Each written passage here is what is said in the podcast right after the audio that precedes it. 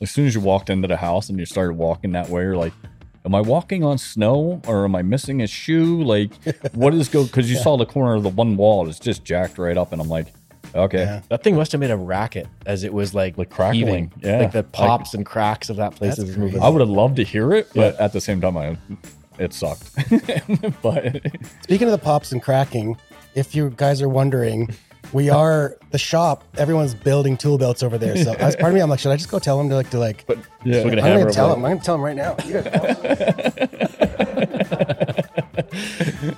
I actually heard it a couple couple times there. I was Yeah. laughing. Yeah.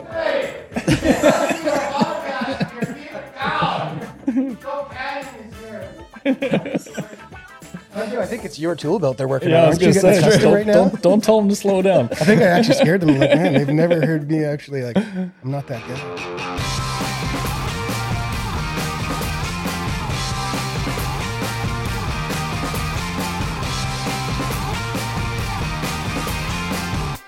Welcome to another episode of Efficient by Design podcast. Uh, today, very special guest.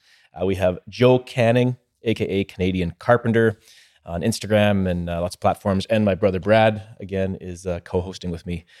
Um, so, we're going to talk through uh, career stuff and work and tools and tool belts, a variety of things. Um, but just by way of introduction, um, I mean, in the world of Instagram, you're kind of one of the OG carpenter influencer Yeah. guys and tool reviewers. Um, so you've been around in it for a long time, one of the early ones. Um, and you had quite a following early on too, and that you know you're one of very few people I've ever become aware of that did like full blown big custom homes completely by yourself. Yeah. which is like that's ridiculous. Yeah. that's super bizarre. Um, so what has that that kind of journey been like for you in regards to like you know getting onto Instagram in the first place? Why you did, and then the few other guys that you kind of were uh, in there with reviewing tools and and posting stuff. What is where did that start?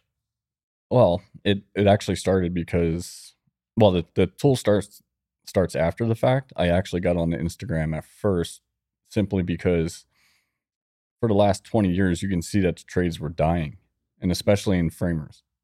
You can see like bigger crews, 10, 12 guy crews start diminishing down to lower volumes and and as I was watching it happen and I'm like is it like is this the world that we live in that that the trades are like a virus that nobody's Hmm. allowed to go near?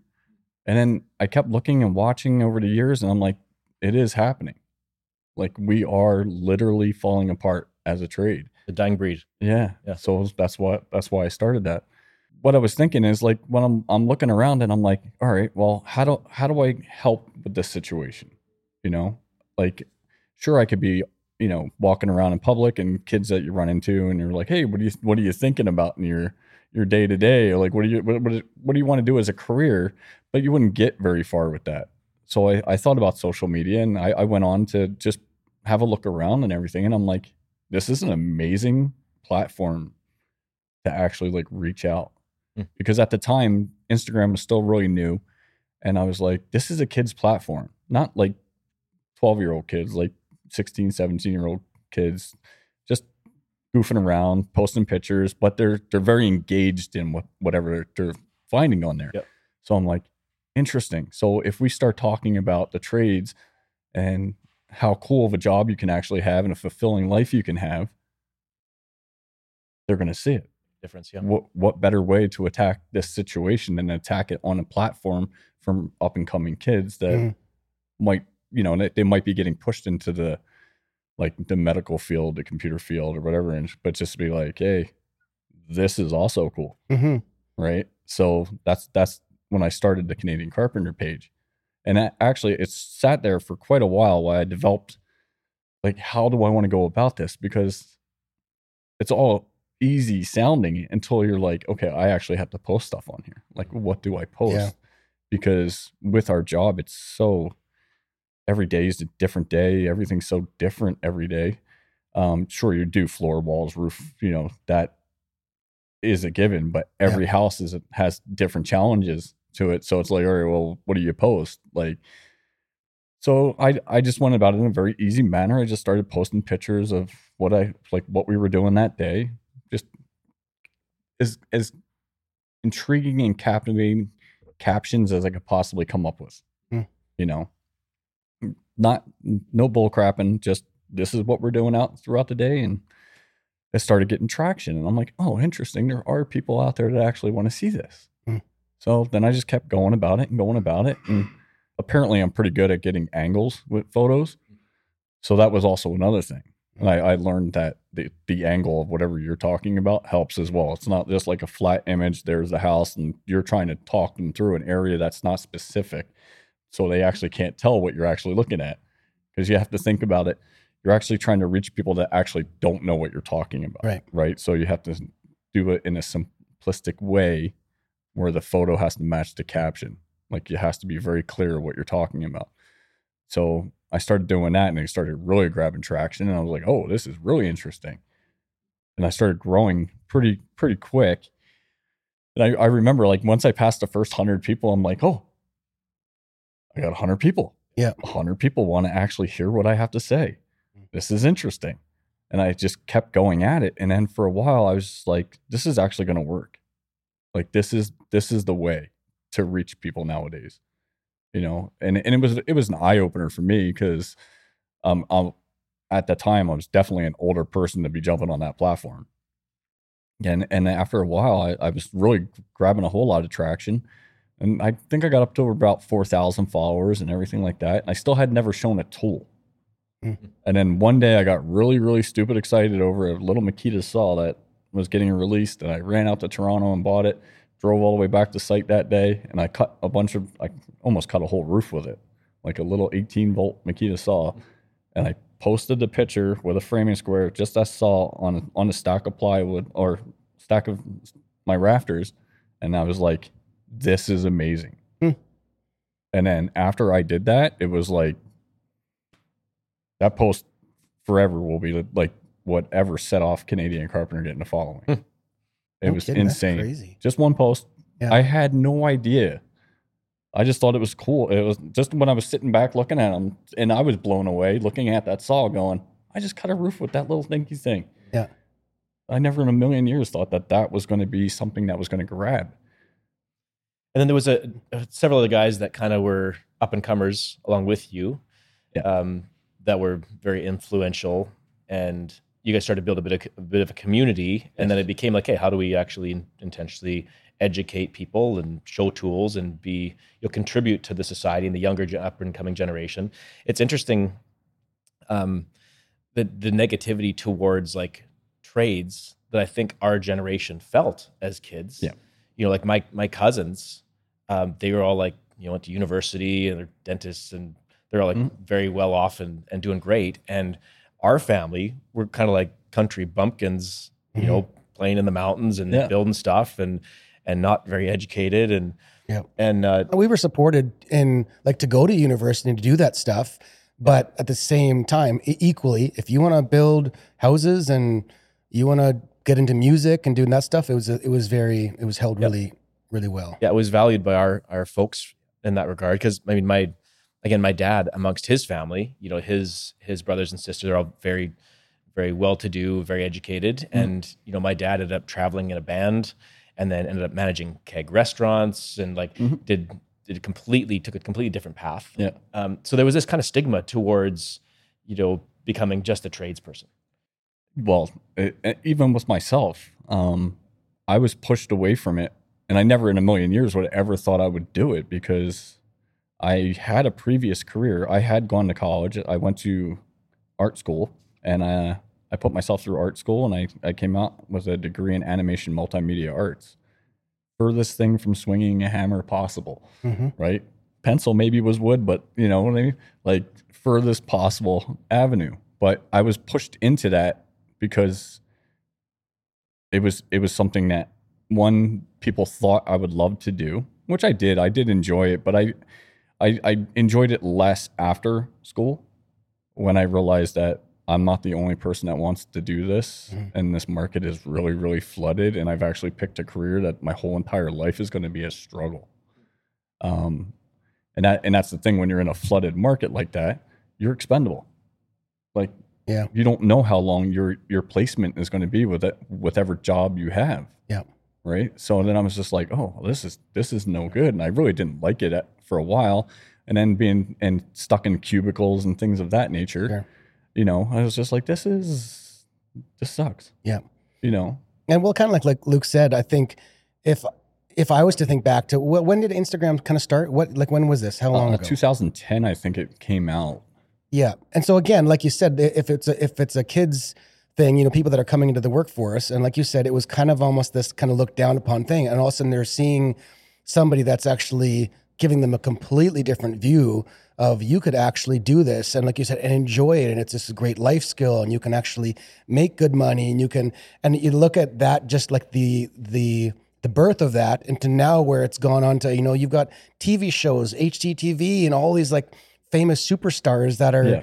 Traveling the world building beautiful things and, and turning it into this like art Mhm. form um you know like it's really fascinating to me to think that you know you and your you know the og crew like almost sparked that into existence you know to a certain degree Yeah, and and it, and know what the funny part is is like even back then, like when we first started it, and how we we were touching base on like uh things things you can talk about and online and everything, and things you can show online, how different and and I think what actually helped it along the most is because it was so new and we didn't really understand exactly what how like the what the are what's are your limits on social media right? Like where do you stop? Like where do you stop talking about yourself? Like how far do you want to go? Like how far do you want to put yourself out there publicly Yeah. right? So like when we first started everything like that and and and like i never wanted to talk about money like which was always a hard thing like how are you going to inspire people to come in when you're not giving, giving them any monetary value Mm. for the rest of their life? Like what am i looking at? Yeah. right? So i'm like how do you do that without basically exposing everything you make? Because it's nobody's business because that's how we were always raised sure. right? Politics and money were things that were never spoke about. You just shut up believed in what you were doing you made what you made you know but nowadays when you think about it and there's jokes nowadays that make it pretty funny like if i won the lottery i wouldn't tell anybody but there would be hints right? Like you see those Yeah. memes right? And i'm like that's the perfect way of going about it right? Don't ever say how much you make. Just say i make enough and people will see if you're making enough Hmm. you know? They can see if you're going through the struggles or whatever Yeah. like that. So doing that with and, and like when we first started the tool stuff it was four of us and we were spending our own money on tools to review them so there wasn't a budget like there is nowadays where brands are just sending tools to you because we were pioneering it. We didn't know how to go about it. So we were spending like 20 30 grand ourselves out of our own pockets to buy tools that we were just posting and like okay now we're, we're done posting. What do we do with it? You know like nobody's going to buy it back for exactly what we paid for it. Right. Um couple guys had a couple schemes going where where they were able to take them back you know but i am very rural and whatnot where i live and and i didn't have that opportunity so i was spending money and like like it was going up to, to the toilet like i was essentially just throwing it away so the companies they, they hadn't caught on yet to be like oh there's this huge online no thing that we could take advantage of. So was was it who who made the first move? Was it you guys to be like, hey guys, we or was it them that reached out to you? Yes, no, we we definitely made the first move after three of us got together one year and we're like, we're so close to divorce right now after like adding up what we spent for the year. Like, we should probably figure this out in a different manner. So we, yeah, we started reaching out to a bunch of brands, and at the time they they didn't believe in social media either. Um, back then, it was still all web based stuff where people people uh, really accredited websites would get the tools for review, and Mm. and it was a very small budget because I, I know quite a few of the the larger websites, and I I've gone over the, like the history of everything with them, and I'm like, man, you guys were really getting screwed. You know, like you were getting this, and Hmm. you were getting paid a little bit to to do like full on articles that you're actually like taking say three nights to write a full in-depth article making you know making sure you articulated everything correctly everything was spelled correctly and it was in the right you know and i'm like this is definitely the wrong way to go about it Mm. right? And then with social media, it and Instagram and in general, it was instant. Instagram, right? Like immediately, and you and you were and you were I've never thought of that. right. Instant Instagram. Yeah, Look at that. and the, That's and- brilliant. And, the reach of it and everything that you needed to know about the product was right there. Huh. So once we reached out to these people and, and we all kind of came up with our own little spiels to sell ourselves to these brands and why they should be helping us. And I'm like, we don't have metrics like websites like that. It's Sure. our metrics are different. And a lot of them are public. Where websites you actually have to ask them, you know, they have to go to their website guy and get it all printed out how many clicks you came, where'd they come from, the whole nine yards. And for us, it was like, all right, well, it's pretty simple. Like, this is the simplicity in it. We do a picture, we post it, you instantly see how many people are liking that, how far it's going. Like, you can click on it and you can, as the brand, can click on it and see the reach that it has. Hmm. You can get the real world users in the comments talking about them like what more do you need yeah. like you guys run around and pay for radio ads for your tools or or put them in fine home Mil- building magazine or something like that where you never actually know if someone's flipping the channel flipping right past your page looking at your adver- you they never see your advertisement but you're still throwing that money out there so at first we were like okay how about you stop doing that or do it less put a budget towards tools to help us so and we'll do because for us at first it was like really cool because we're like oh we're getting tools Yep. right so that was kind of our Hmm. form of payment and we could take it into a different direction if we wanted you know like if if we were done with the tool we got it for free ask them if they want it back or we sell it and that was our payment Yep. but then after a while after we realized like we were actually ripping ourselves off that's when being a paid influencer or or or paid partnership with a brand was very helpful. Well, it becomes like mutually beneficial because they're getting exposure that's real world oh, exposure. yeah. You're actually being compensated Yep. for the exposure that you're giving because you have an audience that wants to see it. And the the big thing is the audience watching are people who are seeing, okay, here's here's someone actually on the tools.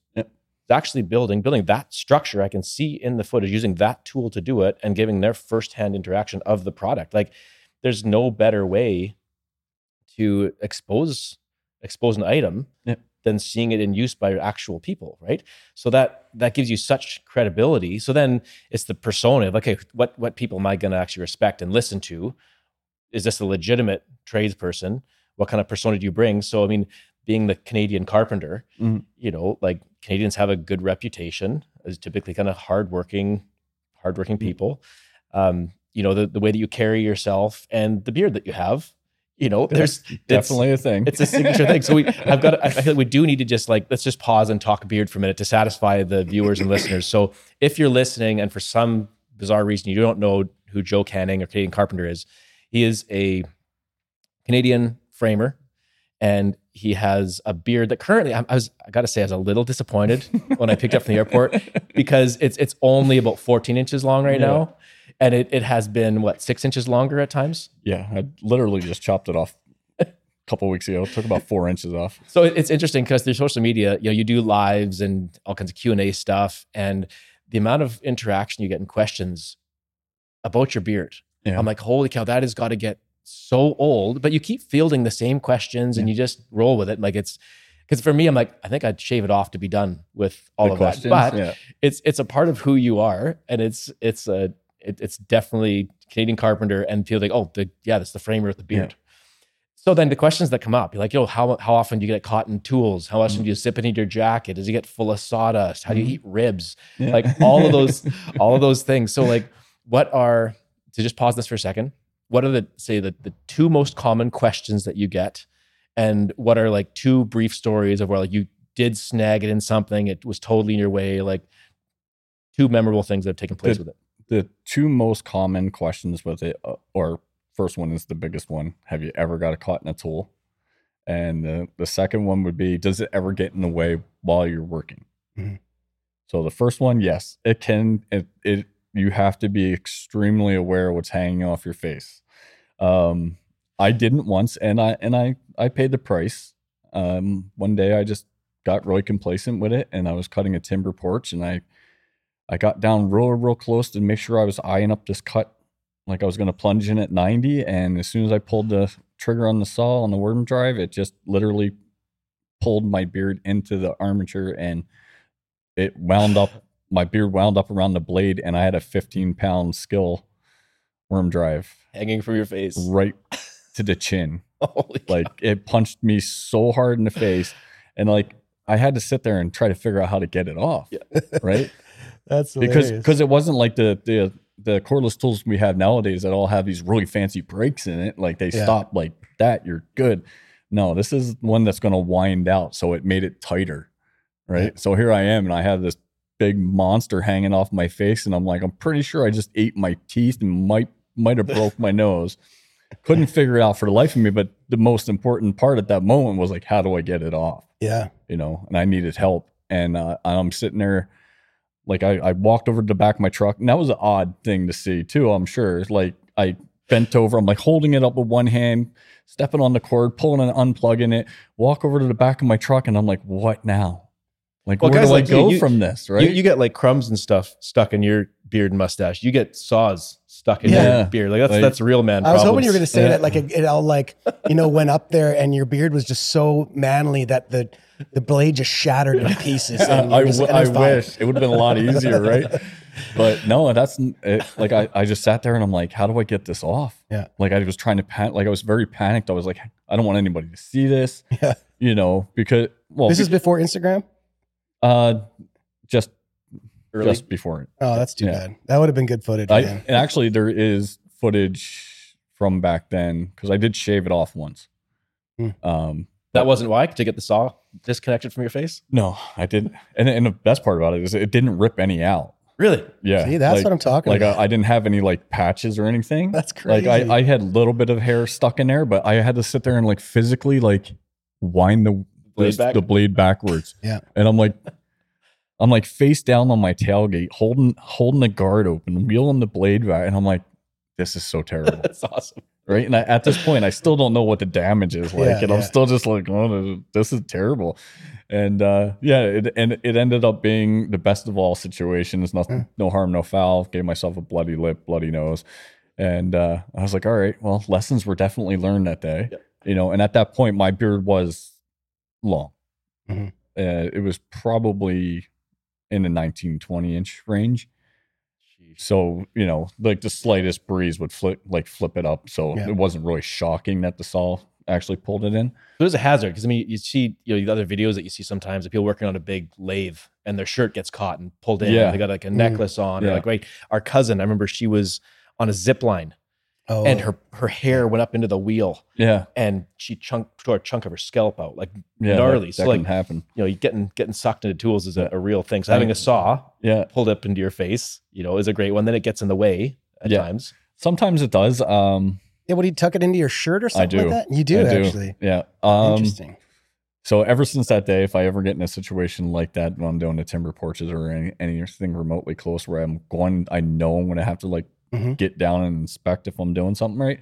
Or the the main one for me is walking the walls when we're craning. Hmm. If it's a little bit breezy and I get an up updraft, it just Blinded. it just floats, right? Where's the wall? Yeah. yeah so in in that aspect i i have tucked it in my shirt many and many times um it it's i'm accustomed to it now Yeah, yeah. that i actually realize it's going to happen before i i just tuck it in it's So you said because again, um, we went out for dinner last night, and uh, and you mentioned that when you go to sleep, you have to do something with it. Like, these are things I've never had. I've had a beard before, but nothing like with that length. Yeah. And so I'm like, oh yeah, I guess you like so. So what do you you you what do you braid it at night time or yeah? Yeah. You actually do. That was a total joke. I'm like, there's no Nope. way you braid it. Yep. You braid it? Yep. That's awesome. And so what? Do you braid it straight down, or do you like wrap it around your neck, or what's no, the thing? straight down yeah at first i was just do, doing like hair tie things Okay. but they kept falling off and i was like Yeah. this is stupid like why am i going through the effort Yeah. so because Do because you, you, don't ride a want motorbike? i had one yeah Yeah. And then Yeah. what happens? Does it does it stay down, or does it? Does no you you t- got you got to do something with it braid that thing or Yeah. something. Yeah, part for- it in the middle for- and- yeah, if flies back because you have a few different like again well you have a, a good best friend who's a, who's a, a barber and so he does a lot of beard work and stuff like that i'm curious what type of beard guy you are are you like into the the, the balms and the salves and the different ointments and the whatever and this nice I, I smelling am. beehive thing I I am to an extent. Um, the thing of it is, is that stuff's not really for your beard. okay Uh, that's for your skin under your beard. Oh, So your skin doesn't dry out. You don't get itchy. You don't get sores. Because when you have a monster hanging off your face, it's sucking all the moisture out of your face. So Yep. your your skin underneath it, it can get really bad. Hmm. You know, like I've I've had instances where I've gone on trips and I got my beard oil taken by TSA or whatever, like, and I'm like, okay, I'm screwed. Hmm. and then when I get there, I'm like, okay, I'll just try to like do whatever, like use like your hair shampoo and conditioner, which Yeah. also dries out your face. It's not meant for your face. And then like I'll I'll be like there for a week and going, my face is dying. you know, like I'm just like it's like a, a painful itch that you just and then you can feel it like getting drier and drier. And like, what what do you do? and I'll, I'll go on like missions. Like recently, it's been e- a lot easier than before, but like now I'm I'm I'm well known enough now that like I will reach out to beard companies in different places, Yeah. and just be like, I need up. help, yeah right? That's And- hilarious. Yeah, and they'll like they'll send it to the hotel room or wherever the case may be, and and it's worked out really well. But like none of that stuff is actually for your beard, okay right? And you said you chopped it off like four inches off. So when you say that, does you actually mean I went to Sergio and he like delicately trimmed it perfectly? Or are you like, no, I do it myself? Or you're like, no, I don't touch my beard. I have a guy. I have a guy. You have a guy. Yes. Yeah. Beard, trust me, man. When you put in this much effort to keep something on your face and and not look homeless, it's a thing. You, True. you need a guy. Right. Um, for a while there, I was doing it myself, and I was like, eh, you know, it, it is what it is. You know, as long as it doesn't look terrible, I'm kind of okay with it. And then I had gone to a barber for the first time, and because I panicked, I was like, all right, I I need help. Like I let it go too far past where I can manage it.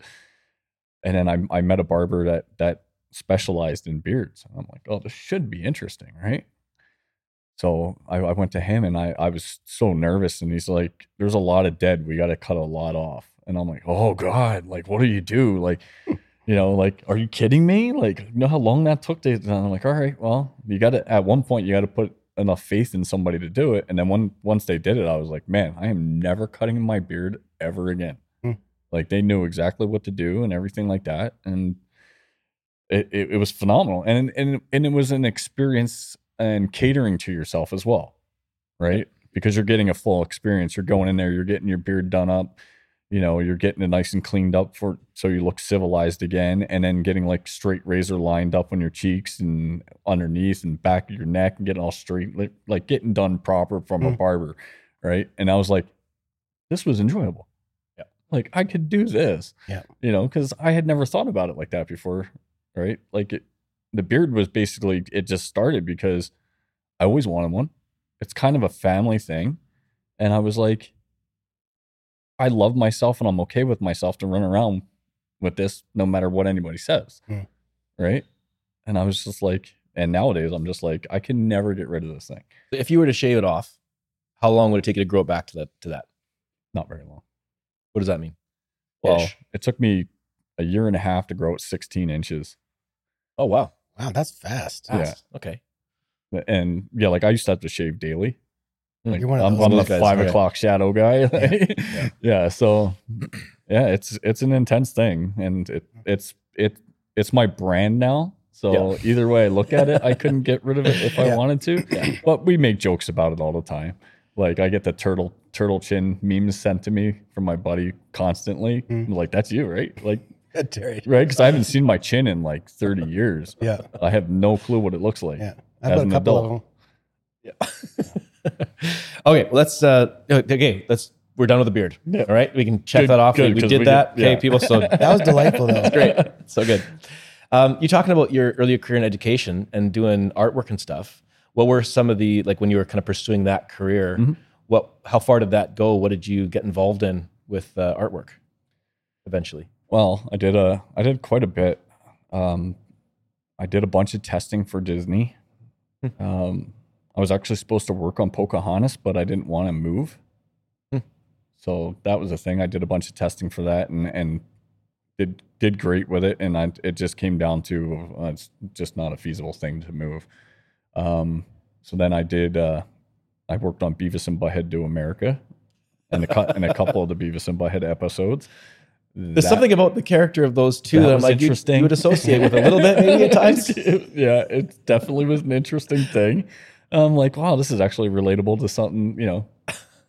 I, I, so I feel kind of at home doing this. Yeah, I bet. And uh, yeah, it, so I, I I did a little work in New York City, and uh, Is yeah, Beavis and Butthead still around? Like when we were kids, They- I remember that, but I don't know. every once in a while they just start replaying them. Yeah, there'll be something Yeah. there, you know, and somebody's got a little impression, they can do the laugh and all the little Yeah. things. And yeah. Did you um did you get to like meet the voice actors and or any of that kind of stuff? Yeah, So what were they strictly voice actors? Because I know where, there's another show where it's the, the creators are the actual guy that do the voices, but I don't. Was it Beavis and Butthead? yeah. It was okay. Yeah. So at first they they they did the voices, but there was a shift that you can actually hear the differences Okay. over time where they got too busy with Yeah. their their lives and their careers to be able to do it. So Yeah. it did it did shift.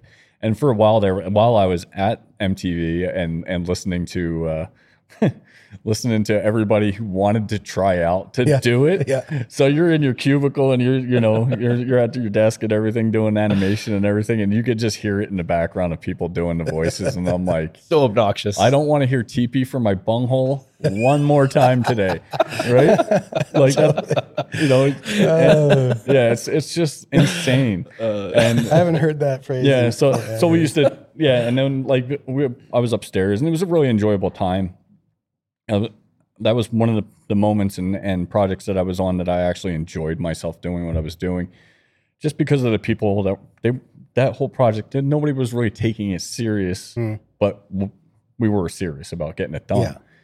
But like there was different avenues. Like MTV was right above uh, Nickelodeon, and we would you know draw Beavis and Butthead beating on the Rugrats and go and paste it on the doors and Yeah. things like that. And and that part was fun. And it, and it wasn't until after that whole project was over, and then I, I had to go find a different career because, like I said, you're expendable. You're only there for a certain amount of time. It's big. It's basically contracting for art, right? Yeah. Unless you can plant yourself in a in a career place like Disney or something like that. So I, I went on a different uh, different path and I started doing some 3D stuff and I, I ended up working for NFL Films doing all your sports stuff where, where your players and their stats would pop up at the bottom of the screen on TV. And then once I was doing that is when it really started to hit and I'm like, this is not enjoyable, Mm. you know? So uh, what happened was I, I, I did all that and I, I did my, my project and, and fulfilled my contract and everything like that. And then I was trying to get back into the traditional animation and I couldn't because it was at that that brink where it was switching from traditional to computer. So even if I was to try to get uh, uh somebody like a like a, a small, not really paying well job as like an in betweener, Mhm. like you never wanted to be the in betweener. That Right. was the sucky phrase. Like like you wanted to be the guy that that drew the keynotes and not the person filling it in because you lose your mind. Yep. So I, I was trying to figure out how like how can I get back in here? How can I do this? It's gonna suck, but I still it's like still on my career path. And then I couldn't find a job for anything. Hmm. So what happened was I just sat around, did nothing for a little while, and just kept resume, resume, resume, resume, and like sending out uh, burned CDs of of your of your resume and your past work and things of that nature. And I'm like, this is not going to happen. Hmm. And then I'm like, I have a wife and kids, and I'm like, we need to eat. Yeah. Those need to get paid. Kids need clothes. You know, I was like, I need to do something here. And and I've always I've always been that that person that has that has the mentality is of as a man, I need to do this. Mm. Right. I need to step up and do something. And we had a friend of the family, and it was just like, Can you swing a hammer? And I was like, doesn't matter, but Mhm. let's go find out Sure. right? Like I'll do whatever. And for a while, I did. I, I just moved lumber. I didn't actually get to build anything. I didn't get on a tool. I just moved lumber like a lot, and it sucked. Yep. Right? Because once you get that part down, it doesn't take a rocket scientist to figure out, okay, we're building walls, you need studs, you need header material, or we're doing the floor, you need joists brought Yep. to you, and and then figure out what what way we're going to do that, and and and the process is okay. We're we're starting this. You need two by four for plates for your concrete. You know, you need house wrap, sill gasket, nuts and washers, the whole nine yards, and run that down. So it was very easy, and I caught on to everything very well. And I was like, "This sucks. This is this is framing. Mm. Like I'm just this is what I'm going to do. I'm just going to move lumber from there to there. Okay, you know, And you're what in your late twenties, I was thirties? 23. Okay. Yeah. So yeah, and uh, So I- what is that uh, like? If we kind of if you gave a snapshot, like a quick history of of your trades career. Mhm. So you started as a laborer. Yep. And then I assume you then you got into doing some basic framing and Yeah. being a nailer, and then you did some production stuff too. So what was the what's the a quick like history of your career building? Uh, quick history is I, I started framing with a, a really bad crew, so that was good. I, I got to learn the don't get involved with crew right right quick. It was my first job because that like it it was this stereotypical crew why we have a bad name. Hmm. Constant drinking, not Right. showing up, not meeting deadlines, sloppy work. Um, and I, I stayed there for two years, and then I started with a production framing crew, um, who the other guy was actually subbing off of and he approached me because I was there every day. I needed this job. This job was very important to me. So I started with them because I showed up every day. And he finally one day came over and was like, Why don't you just come over and work with us? You're here every day waiting for people that aren't going to show up. And I'm like, True. So I did. I just was like, So define- friend or family or not, like, I got to go. Define for a second your definition of a production framing crew, because it's a term that gets thrown around a lot. Well, we were the production framing crew for the area. well, there was 18 guys, two forklifts, and I'm talking about eight pack of townhouses done, windows in, stairs in, in five days. Okay. Like we were fast. Any prefab stuff or all Nope, Stick all, framed? all stick framed. Well, what's the what's the first uh, hammer you were swinging that you can remember? Estwing. The blue handled metal one. It's funny that that I, I went through a yeah the blue handle one yeah, Yeah. but I I didn't understand what a framing hammer was. Right. Like the first guy I was working for, I just had a hammer. It didn't matter what because I never got to swing the thing. Sure. Well, once I started to frame with the production frame crew, it was actually the first day. Uh, he looked at me and he was like, "What is that?" And I was like, "It's a hammer." And he's like, "No, it's not." And then he he pulled out his hammer. He showed me. He's like, "You gotta go buy this one." Okay, 22 ounce Estwing framing staple. You know, like this is the run of the mill. I looked around. Everybody was where you know had them on their tool belts. And I'm like, "All right, cool." Yeah, milled face? And sorry, is, th- is this the blue handled one? Yeah. Okay, this is all right. Well, this Yeah. is the, yeah the the Estwings were all the the blue rubber Yeah. handle Yeah. and the this, yeah the steel. Yeah. And so, that is that is that before like like wooden ones came out? Like what's what's the what's the deal with that? Why was that kind of the staple one? And then when did the actual wooden? Wooden handle's been way far beyond. So Steel. when did this when did those come out?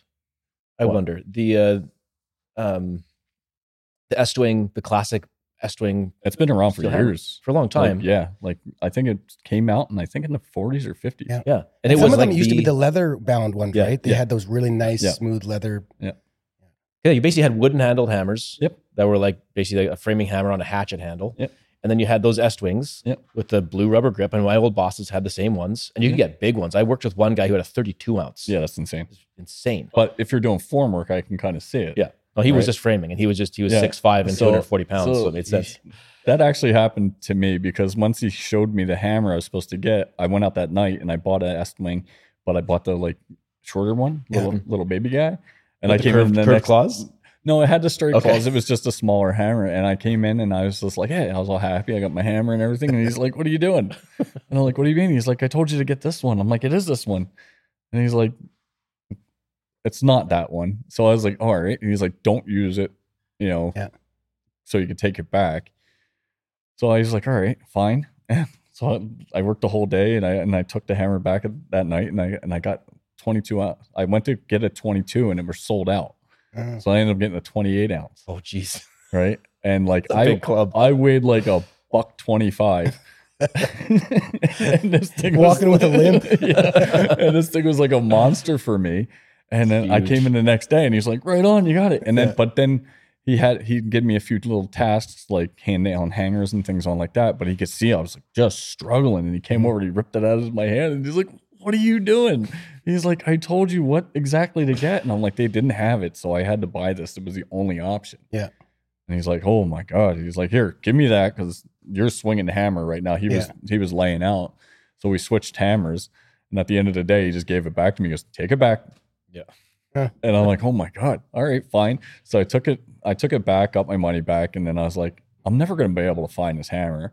So I spent my whole damn night trying to find this hammer, and I finally found one. And I was like, "All right, finally." I have the acceptable hammer Yeah. right? You know, and and this is all like things that in my mind I'm like, this is such a pain in the ass to like work properly. Yeah. Mm. You know? And I was just like, why why does this have to be so di- difficult? And at, at that right? point too, you're like, why does it matter? Yeah. Hammers hit nails. Like, yeah, what is- exactly. So like when I bought the shorter handle one, I, I was perfectly okay with swinging that thing, but it didn't fit the image, I guess. Sure. So at that time, I didn't realize there was a thing that there was that actual image that you had to to uphold to, to Yeah. you were a framer, right? And I'm like, this is weird. And uh Okay, so production, production framing, yeah, got into, and then you, I was the only laborer for 17 man framing crew. holy cow, you moved a lot of material. I I had like five minutes to load like 150 studs into each unit. Stand by the window with the forklift, unload all the plates, set it up for all the guys that knew what they were doing, and then Nice. do everything that they didn't want to do because they were Yep. just too damn important. Yep. You know, and uh, yeah, it it was it sucked, but it was moving in the, the best possible direction for me. I was still getting paycheck every two weeks. I was just made I was making ends meet just barely. And I was like, all right, well, how does this go from here? Like I I I had gotten frustrated with that as well because again, here I am. I'm just moving lumber. I'm not really doing anything special. This is definitely not framing, especially when you're working on a, a crew with that the magnitude of that size was Yeah. insane for the time. And I'm watching all these guys are building walls, building floors, and and and the way they were able to do it, and and we were able to break up a townhouse block, is they would just do the unit themselves. Like it wouldn't like we would put up the whole entire back wall, but once once the thing was shelled in for all your outside walls up, then everybody kind of broke down into their own little section, Mm. and they would take it up. Mm. So they wouldn't stop. They would do all their interior walls for that unit, but they wouldn't stop there. They would brace and level it themselves and start their second floor. Mm. So then I was watching them and I'm like, this is a very interesting thing. Because you could see who wanted to make more money. Right? Like it was visual. It was right in your face, like who was making the most money.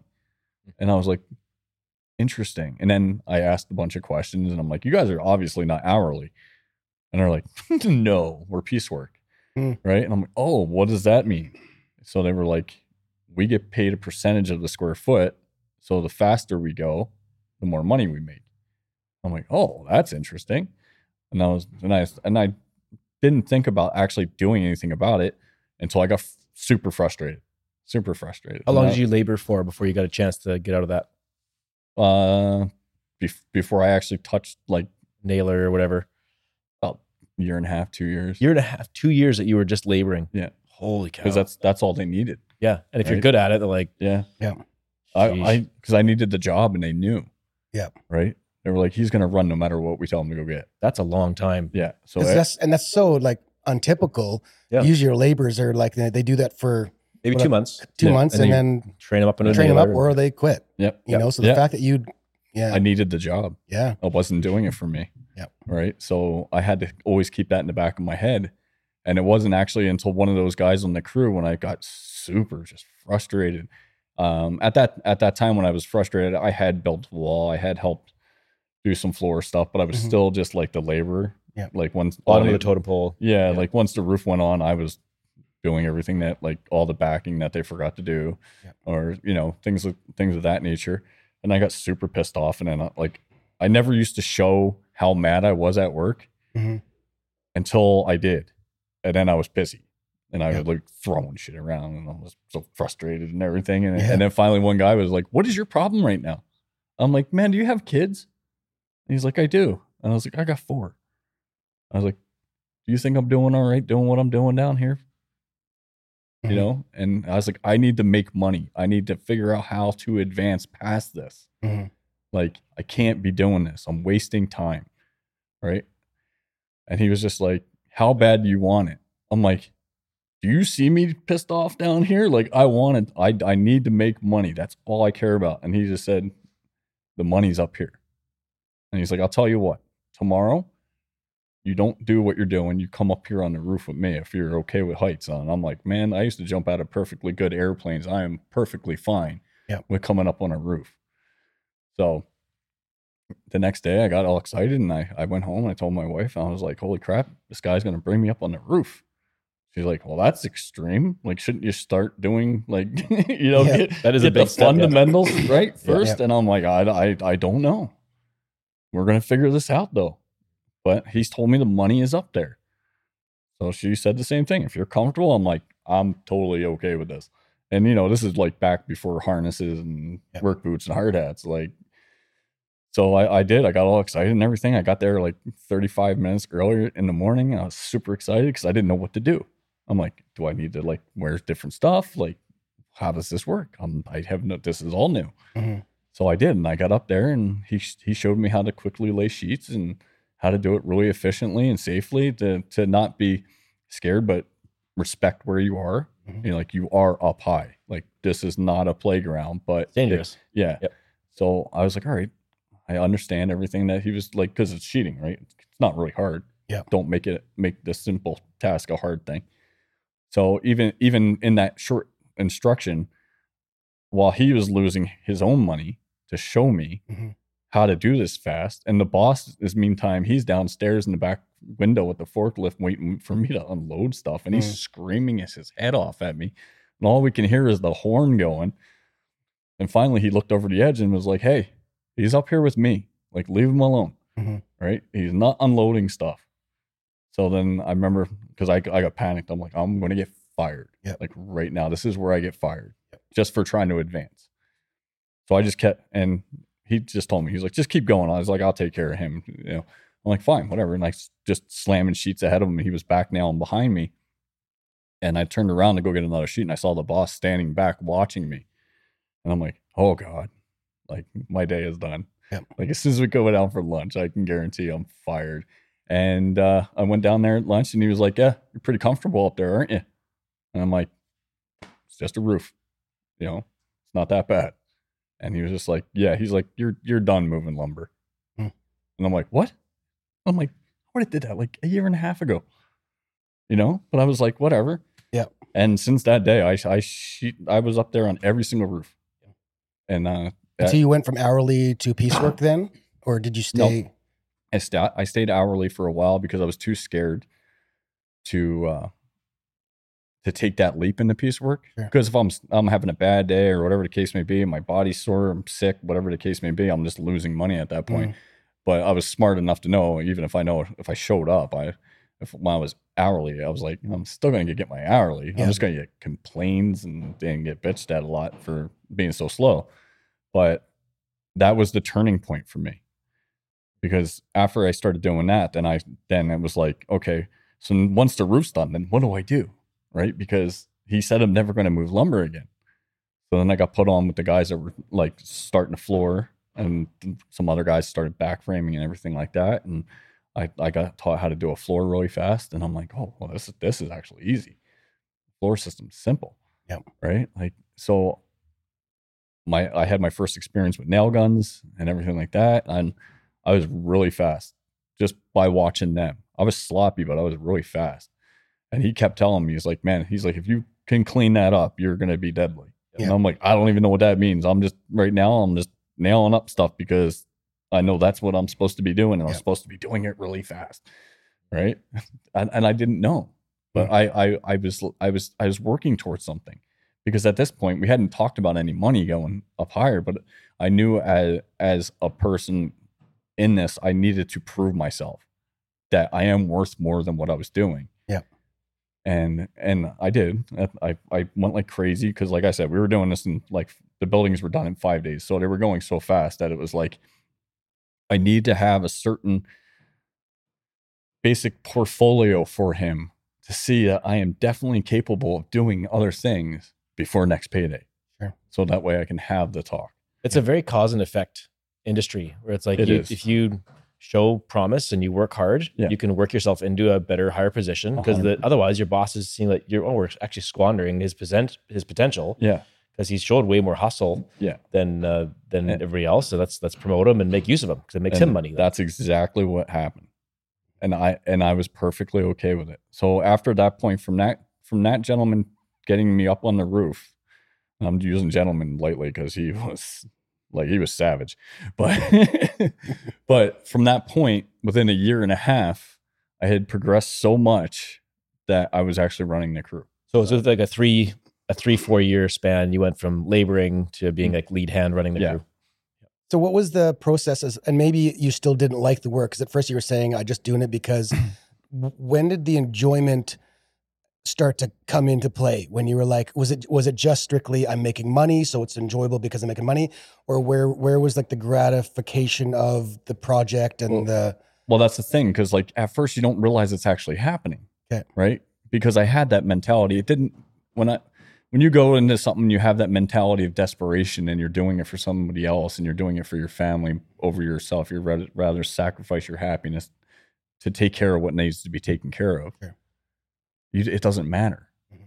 But it was a it was after I was in in the lead hand position already, and uh, I was up on a roof one morning and I sat there and the sun was coming up because we started like six o'clock, five thirty, six o'clock, and the sun was coming up and I was already up on the roof and everything, and I got to watch the sun come up, and I just sat there and I'm like, this is amazing. Like, why do I want to be anywhere else but right here, right now? Mm. Like, there's not a cubicle, there's not a anything that could could match it, even remotely close. And then once I, I I remember that day, like it was, I can drive you to the house Mm. and point you to the direct direction I was looking at that moment, and just be like, wow, like this was what I'm I'm meant to do this, right? And then I I started like enjoying my day, goofing around, having fun with it, you know, making other people around me, you know, like I, I would make them laugh and carry on to a point where they would go faster. Like we used to like play race all the time, like Yeah. race race you for a case of beer Mhm. was the thing, right? Or whatever whatever you wanted. Race you, I'll pay you, I'll pay your truck tab, you know, at the end of the week, you know, whatever the Mhm. case may be. But I I made it into an in a into a, a more fun yet we're still aggressive as hell. We were still fast, fast, fast. But I would I would bring it to that point where I would playfully put everybody against each other, and I'm like, this is hilarious. Like I get to come to work every day and do this nonsense. Like it was Sweet. great, Yeah. you know. But and and the only reason why I did it that way is because of the way I was taught. Like my the boss I worked with on the, the production crew there, he was a very angry guy. Like if you didn't get called all kinds of names by 11 o'clock in the morning, you just weren't doing your job correctly, right? And I learned how to frame that way. So like when I was first in the foreman position, I went about it that way because that's what I knew. This is the way to get the guys to do things. But once I, I realized that I was in love with what I was doing and I and, and I was happy to go to work every day and, and things like that. And I switched I, I was like, I'm gonna switch this up. You know, like let's let's see Mhm. where we can go with being a little bit funnier and nicer. Like I was still an aggressive ass, Mhm. But only when I needed to be. there's a, there's a that efficiency like you said it can be achieved you know in that like hard ass angry fearful manner Yeah. but it can also be achieved in like we're kind of chasing each other we're kind of racing we're having a good time there's camaraderie we're like Yep. we're getting something done quick like if you can find that place then you develop an environment where people want to work together Yeah. they're motivated they're supported they're encouraged Yeah. there's still going to be hard times amidst that Oh, but it, it creates such a more positive atmosphere that, that actually builds into people and still gets the job done it's Oh, just yeah. it's better in every regard Well, it it's it goes with that saying, you get more bees with honey than vinegar. Yeah. Right? Like It's Uh, funny though, like you also are a little bit of a self-proclaimed like hard ass on the on the job site. You know, like again, probably one of the most liked people on Instagram. Um, you know, but then when you walk into a site, it's like, well, I, I'm in business, and you're probably not going to like work with me because Yeah. I, whatever. Like, what's that balance like? it it's it gets intense. Um, Yeah. yeah, like like being liked on Instagram means nothing when Yeah. it affects your your career. Yeah. Um, I am hated when I I show up on sites. I get dirty looks all the time. I've had crews come up and challenge me. Like, honest to God, Yeah. show up, literally park the truck, wait for my forklift to show up, and have crews walk up to me. Oh, I know who you are. Mhm. Like, you can't be as good as you say you are hmm you know, and like we're doing houses side by side, and I'm like, man, like you don't know me. hmm You only see what I let you see. Yeah. Like, don't bark up this tree right now. Like, and sure enough, they do, and they get spanked. You know, and, and and then I go about my day. Yeah. But now now it's to a point like I just don't even care anymore. I'm just like, hate me or not, I'm just here to work.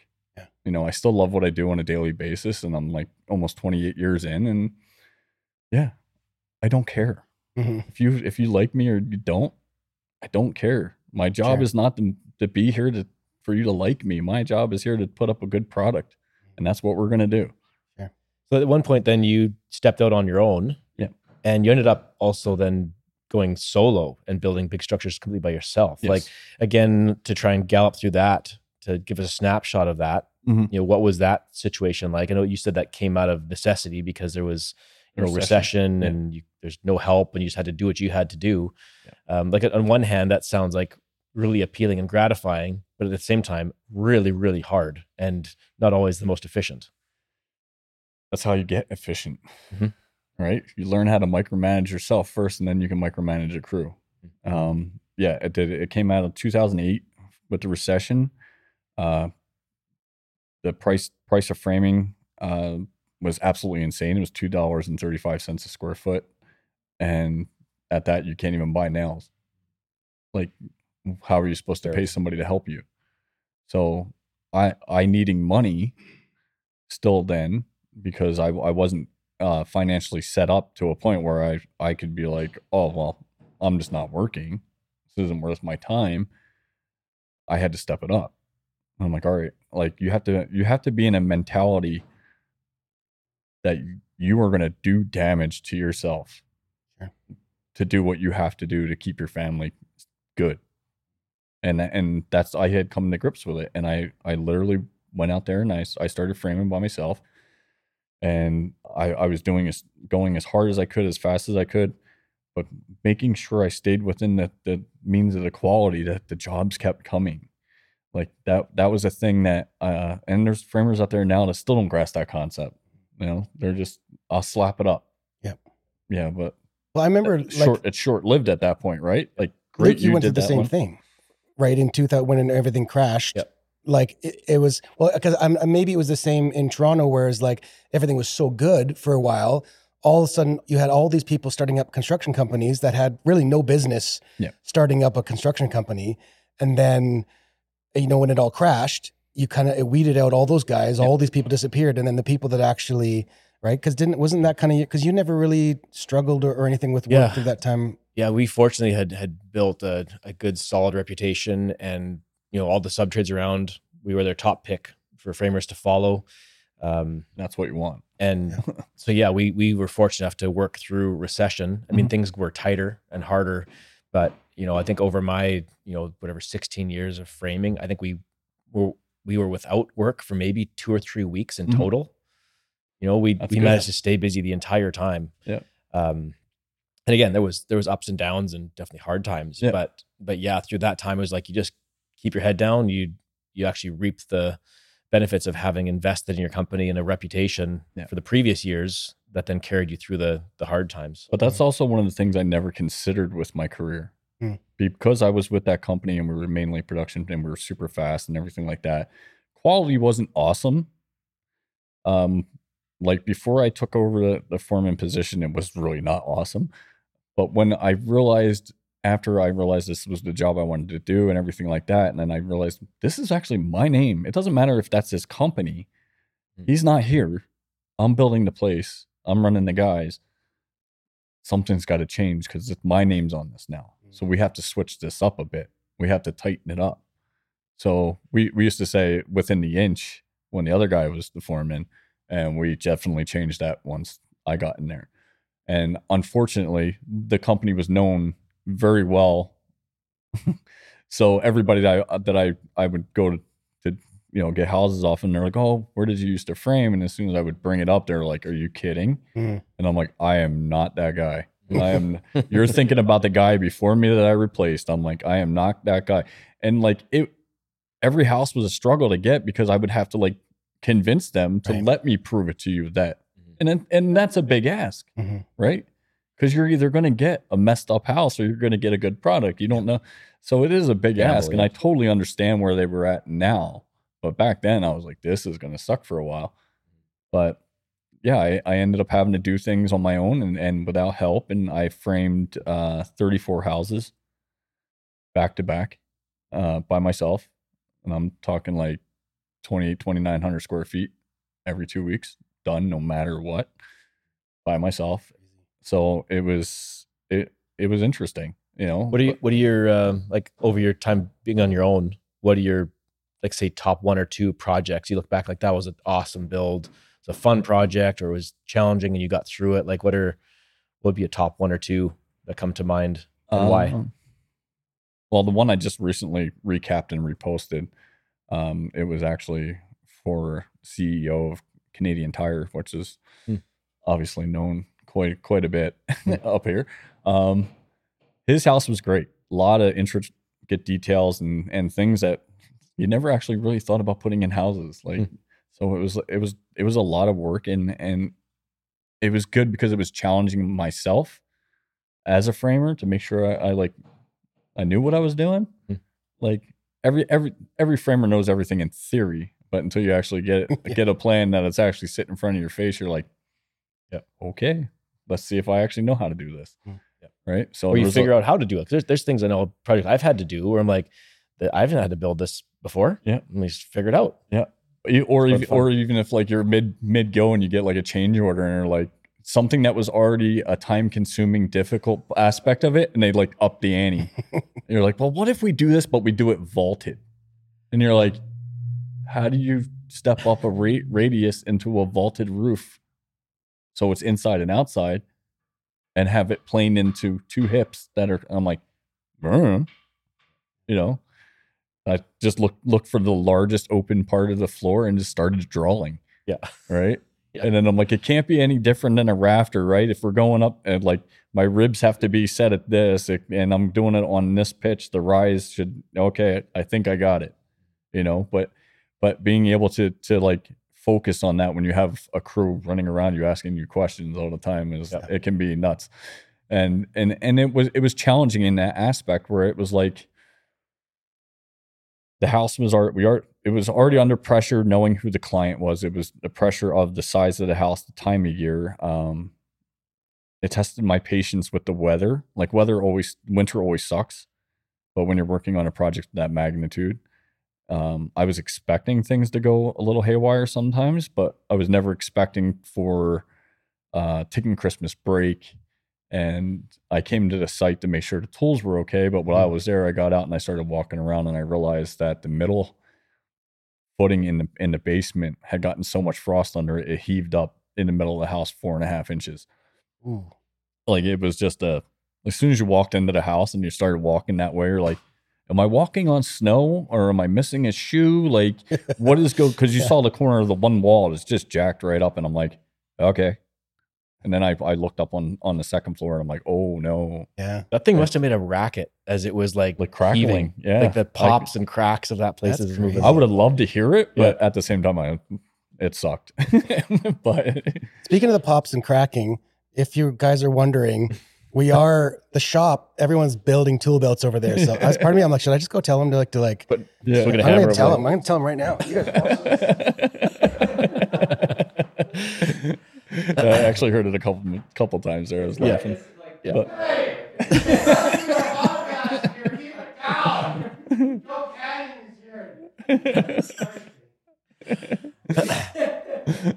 So that that particular job, like, really really gratifying.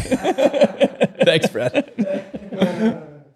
I think think it's your tool belt they're working Yeah, I on. was Aren't you getting say, custom right now? don't, don't tell them to slow down. I think I actually scared them. Like, man, they've never heard me actually like, I'm not that guy. So that job, like you know, a, one that comes to mind, not because it was like, you know, the nicest weather and a beautiful finished product, like the process was one you look back at, like it was a hard job to do, and when Yeah. you you uh, well, it's uh, overcoming things that you never thought would ha- Yeah. actually happen, right? Like Yeah. When you're when you're working on a project that magnitude, you- the, the last thing you want to say is, "I don't know how we're going to get that four and a half inches hump out Yeah. of your middle of your house." You know, so we started coming up with all kinds of in, in ideas, uh, like uh, frost blankets, pumping all all kinds of heat down in the basement, and and like I gave up a couple of days of my Christmas holidays because I was so panicked over it. I couldn't let it go. And uh, I kept going back to work and going back to work. And I'm like, all right, is it is it is it moving? All right, it moved a quarter inch. All right, that's hopeful. But it's not really. You could just have a uh, a milder day and it just let a, let off a little bit. And then if you get that again, if you get that little melt and then you get the hard freeze again the next day, it's going back up higher. So it was all working out well. And then I, I finally went down the basement and I uncovered covered some of the areas over the footing, took the frost blankets off, and I could see gaps in the ground. And I was like, we got, we have a gap. We have enough to push it down.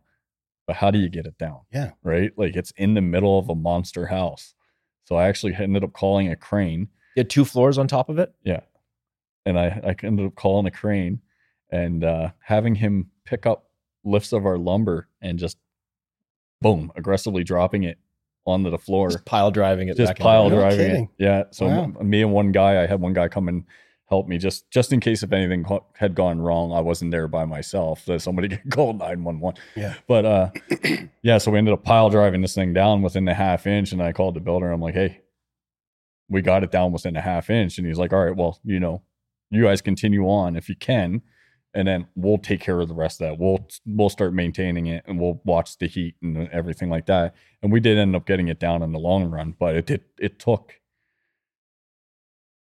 four months to get Over, that. overcoming that adversity was like part of what made that job so good. yeah Yeah. yeah like we literally had to leave go do a couple other houses come back do do a section of it okay it's going to go down more i don't want to put the roof on yet you know let's do all the back framing all the fancy arches you know did everything throughout, the house until a, to a point where i was like okay i still don't want to put the roof on. We went and did one more house came back and i'm like all right we have no choice now. This is getting ridiculous. You know like uh, they gave us like six months to build this thing so we were still fine. And uh i was like finally like i was like all right we got to do this. So i ended up taking a couple walls down because we were putting the roof on and from that little half inch heave that still hadn't gotten out of there i took some walls down and temporarily temporarily supported the, the, the trusses so they were the same height so at, at any time whenever it actually fell down you can just lift the wall back up and luckily we were just at spring we got a spring thaw everything worked out well right at the very end of this Mm. thing and we were able to put it all back like stand the walls back up and everything and, Otherwise, your and- trusses are bearing on interiors and all Yeah. that crap, right? yeah so Mm. it, it was it was definitely uh like even getting out of that site was a pain in the butt. Like like the container was in the backyard. It froze to the ground to the point where like i was snapping chains trying to get it out. Like it was everything about it everything about it. But at the end of the day it was so bad and everything and it was so stressful and and i look back at it and it was like it looks beautiful. It absolutely sucked to build you know because of all all the things. And and it was the weather the guys you know trying to get guys to work in minus 40 we had a couple of those days. Uh, we had a couple of days where it was like extreme wind like joist in the second floor. We had some extreme wind where it was actually throwing TJIs off our forklift. Like Wow. they were just spiraling through the air you know? And we were out there still trying to frame it but like we went through so much to get to the point you know? It was just like it didn't kill us. Like what could possibly Yep. stop us now? Yeah, the pride in that in that final product and the Yeah. perseverance required to get there. That's yeah it was absolutely awesome. insane What's the um? I think I know your worst injury yeah that was a good on one the job site. That's and that had to do with a, uh, a hammer and a spot that you don't wear it anymore, too, right? yes I'm, and this is a psa for everybody that wears a hammer behind their back Um, yep. I have wintertime framing. I slipped off a porch that was 12 feet in the air and then my stiletto kind of turned so the claws were at my spine and I landed on the frozen ground and pushed the claws of the stiletto into my spine. No kidding. Yeah. And uh it sucked right away. Definitely knew I did something. Um I I've hurt myself many times in my career, but I've always been the type of person where it didn't matter. I would I would get up and walk it off or like I ripped my thumb off. I taped my thumb back on. I still cut like taped it shut and still kept trying to work for another hour. Yeah. But this was at a- at at a magnitude I couldn't grasp. Like the pain. I had my buddies who saw me do it pick me up and put me in my truck because they wanted to call an ambulance. I was like, just put me in my truck and going home. Mhm. So they were like, don't worry about it. We'll lock your trailer and everything for you. And uh, yeah, I made it home. I couldn't get out of the truck. I tried. I couldn't put my legs down. And I was like, this is a problem. Like, here Couldn't I put your legs down as in it was too painful or like you were like losing feeling kind of thing. lo- losing feeling. Um, I I swung my one like I lit literally once I realized I couldn't lift my legs, I swung my left leg out of the door, and I let it dangle. And as soon as I let it dangle, the amount of pain I had going up my spine was unbearable. Like I literally peed myself. Like I could not take it. That's how bad it was. I'm like, this is serious. Like I I screwed up here, and I Mhm. screwed up more because I got in my truck and like drove home. Yeah. And uh, I had to call my wife from the, the truck, and I had two of my two of my sons come and get me out of the truck and bring me into the house. And uh, I, I laid on the floor, and my wife was freaking out. She's like, "You got to go to the hospital," and she's telling me she's going to call nine one one, and I'm like, "Oh, you're not. I'm not going in an ambulance. I'll take my own self to the hospital." You're just too stubborn. Like you're just, one of those too, guys Too just stubborn. too right? cool for a. Yeah, and that's hilarious. yeah, so I and I did, and and, I got the boys. They put me in the because they couldn't get me back up in the truck, so they had to put me in my my wife's minivan, and I Well, that's way better than an ambulance. I yeah. couldn't sit down or anything, right? So I had them lay me down like the collapsible seats. I had them lay me down in the back, and they took me to the hospital, and I was just like, "This is not good." So they did all X-rays and everything like that, and they were like, "Oh yeah, you're you're in trouble." Hmm. And uh, the the main thing at the moment was to to break the swelling because it was essentially where where this the claws had gone in. It actually like started separating my spine. It was putting so much stress on it. Hmm. So after that, I a whole whole lot of uh, muscle relaxers and things of that nature, and uh, I don't do painkillers, so I had to go home and deal with this in the best possible way I could, and uh, yeah, it sucked. I didn't work. I didn't walk for almost four months. Yeah, well, maybe a little bit more than four months actually. And I'm talking like everything that you do on a day to day. I couldn't get myself to the toilet. I would I would crawl. I would like crawl across the floor and stick my head out my patio door to have a smoke. Mhm. Like I just I couldn't do it. Is this before Instagram as well? Is this before all Yeah. the? Yeah. Yeah, it was actually a year before.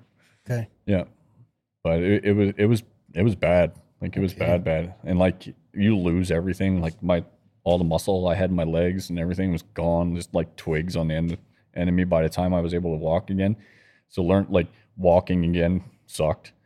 Every day sucked.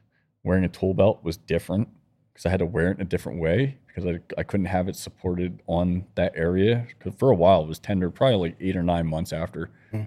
Um, so I had to wear my tool belts different. So I started wearing suspenders and uh, keeping belts really loose. So I didn't, I wasn't putting any strain on it. But just the weight of what I would fill my bags with on a daily basis on the suspenders causing the compression Right. was causing problems.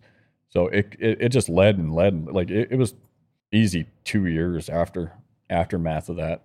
Like, speaking of like, I guess yeah, that the tool belts and and what you had to wear again, and then Instagram happening maybe a year later. Mhm. When was it that you guys made those connections? And Yeah. what is what it, again?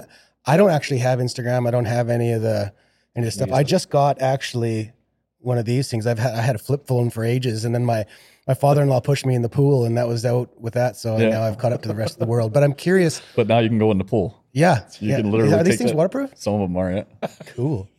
Anyway, um, Yeah, So yeah, what- that's, I was gonna say that's like kind of a, a, a perfect segue into your say tool belt and hammer journey. Like those are those are two things that are you know so integral to to framing. Yep. So what if you if you kind of gave like a quick history of like your tool belt and hammer journey, and then it can kind of we can kind of touch into your transition into starting to play with our stuff. Um, you were the first good one you had originally I think was probably Occidental. That's what you were wearing Yeah. the, the rear hammer. Yeah, I was wearing uh, the what do they call it? green light, oxy lights, Mhm. uh, green framer bags. Yeah, Yep. yeah, that's what I was wearing when I was wearing the hammer behind my back. Then I switched uh, from that because as social media started. Um, there was another brand I had been talking to before social media, and that was Diamondback with the original owners. And then I I had met the, the new owners of that, and I started talking to them. And I was about to pull the trigger on a Diamondback, but at the time it was they, they were like fifteen hundred bucks or something like that. And I'm like, this is ridiculous. I'm never gonna ever spend that much money on it. But after talking with them for a while, because I I needed to find something I can get the hammer away from my back, Mhm. you know, and I didn't like it on a ring or anything like or the the leather loop that was on the front of Occidental just smack off your knee. So I was always I was looking for a, uh, something different, and I spoke to those owners, and I was literally about to buy the thing, and they shut down. And I'm like, oh, well, like this They is shut down. yeah, Like the company shut down, or like the yeah. oh wow. So at that time, uh, they they were essentially just going to let that brand die, and the guy it was a husband and wife, and and the guy wanted to start something else, and from me talking to him when you know on, back and forth when he was at that brand, um, we we had linked up on Facebook again, and he was just like, I don't want to let this die. I really enjoy what it's doing, what I'm doing, and everything like that. And he's like, I'm going to start doing tool belts again. So we started talking and everything like that, and and it came to to light that the name of this this tool belt brand that we had talked about and came up with the like a 13 hour conversation of what the bags would look like and everything birthed the name of badger badger being one of the, one of the mainstream nylon bags that's out there now like i, w- I was around for the get-go the, the the product development of the bags and and at the time there was only one bag and that was the fsu so so from that point i was with badger for a little bit because i liked the project product and everything and and joel being the guy that he is he was very concerned about everything that i needed to continue and and weight distribution of a tool belt and it needs to not be on putting pressure on my back and i and the hammer sleeve and he brought over from from diamondback and it he had fixed everything with it that they complained about the diamondback one. So he was able to, to take his bags had being part of diamond being part of diamondback before every complaint that he had he was able to fix with badger. So and and obviously he did because it's it's quite quite the setup and quite the following he has right? Um but me being me once i started showing you know badger and everything like that and i had a, a bunch of other tool belt brands reach out if you're if you're liking that bag so much could you take a look at this one so once i would get these bags and i would start talking about them online which started like a downward spiral of reviewing every tool belt known to Mhm. man um, some of them some of them I, I've given constructive criticism to a point where they've they've changed and some have not. And you know, best of luck with you. I'm not the be all end all. It's just my professional opinion of wearing a tool belt every day. Mhm. and I, and I'm still I still have that attitude. You know, But Luke, what did he say to you? Well, so yeah, it was interesting because you know I I got into Instagram and social media stuff. Um, I guess I think it was four years ago. Okay. I think is when I started four or five years ago, I guess. And um, so I had kind of the my kind of foundational designs that I'd, I'd had, and having been on the tools, you know, my perspective and building it was like very real world framer experience with how I designed them Mhm. from, and that was in in my realm, you know, in my little bubble where Yeah. I worked, and the people I was familiar with. Um, wasn't really aware of the greater world of of how other people wore their tool belts and how they operated. I was again kind of in my own little bubble. But I remember one of the first people I ended up talking to was actually Byron. Yeah. Out in Vancouver. And uh, I was a I'm a front poucher. Yeah. And I I also understood that you know there's a time place for modular bags on a fall arrest harness, and there's that that design, but in regards to like just a fully modular system, I always thought the stitched in place things were were better in that they were lighter, they were held up higher, um, nothing moved around. I, I I liked everything about that Mhm. that whole realm of tool belt. So I remember mentioning to to Byron um, early on when I had like a super small following and and he was somewhat a local. He's not too far away, and we were talking tool belts a little bit, uh, just privately. And he's like, "So you, you're aware that you know front baggers like that's a really derogatory term. Like nobody, if you're going to put this out there, it's not going to go well." Yeah. I was like, "Really?"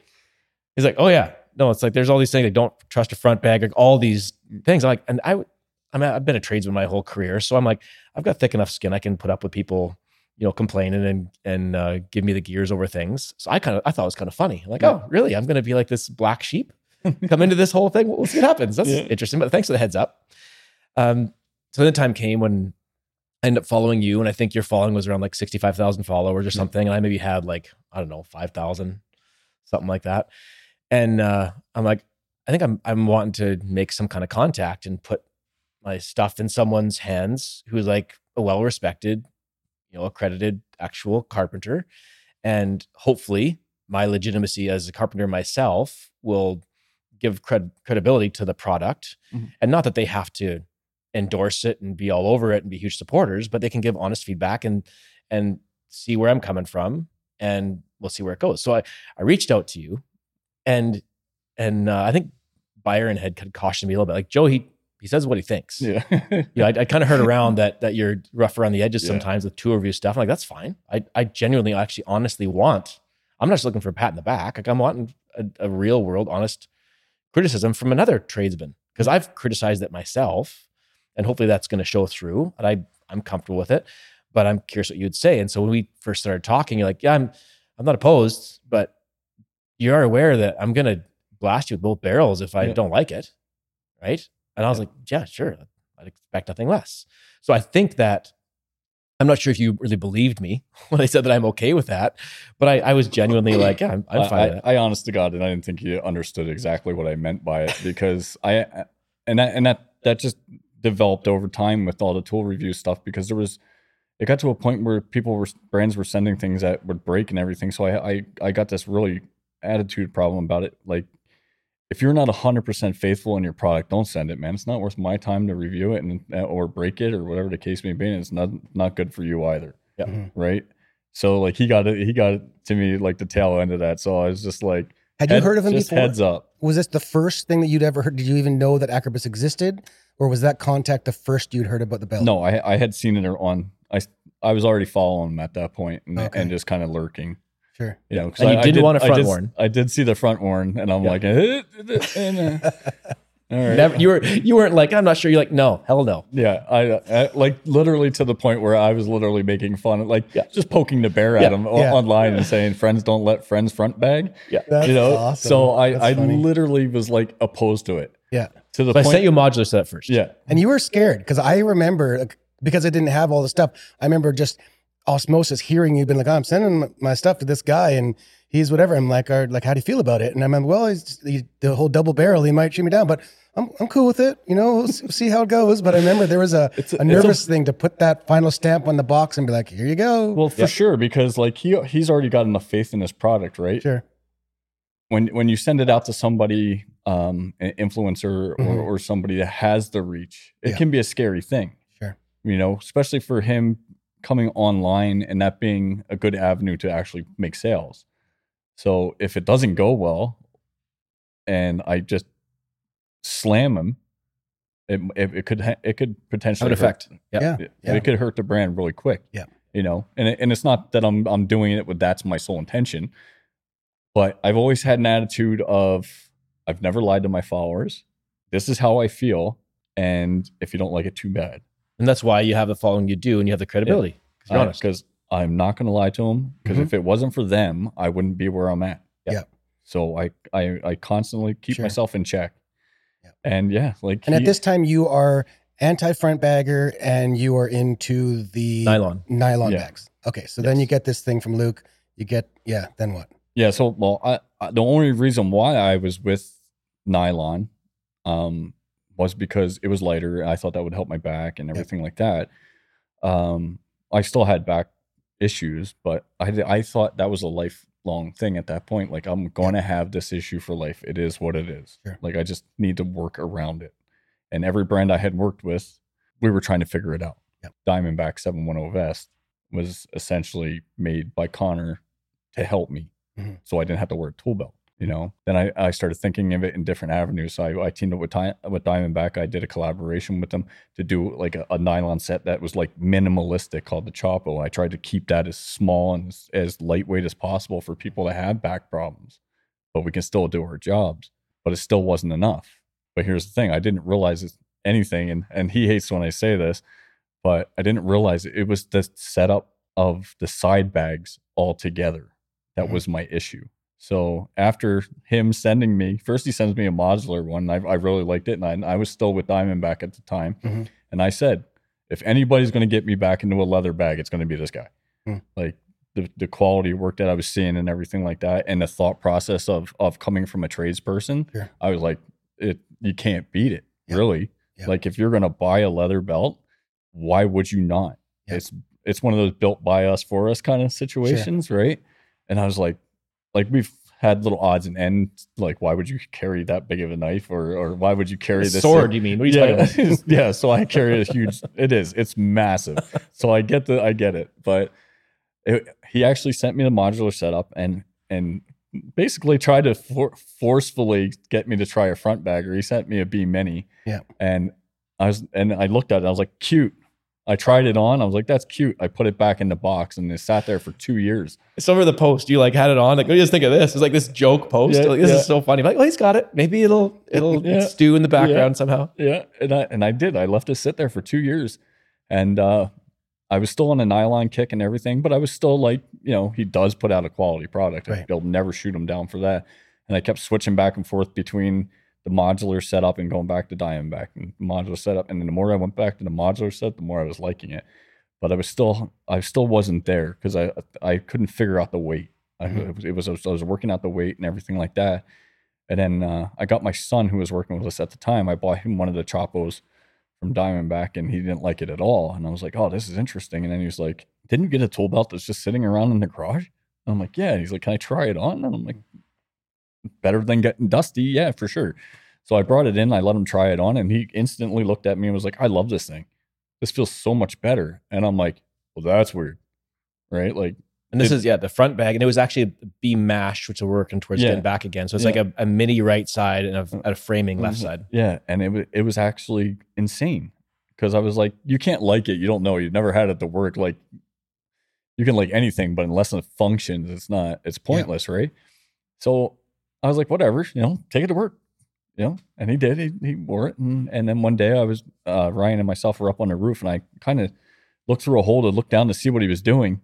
And I'm watching the flow that this kid had going on, and I was like, "What in the actual hell is that?" right? Because I hadn't worn a front bagger since I was like the, new- the moving lumber. I had Yeah. like a thirty nine dollar Kuny's, Yep. and that's where my men my mental being was always with it. Like Sure. those are the people, handymen and and new guys, right? Yeah. that was the thing. So. I uh, and I'm sitting up there just baffled, and I looked at Ryan and I'm like, "Yo, you gotta just come look at this thing."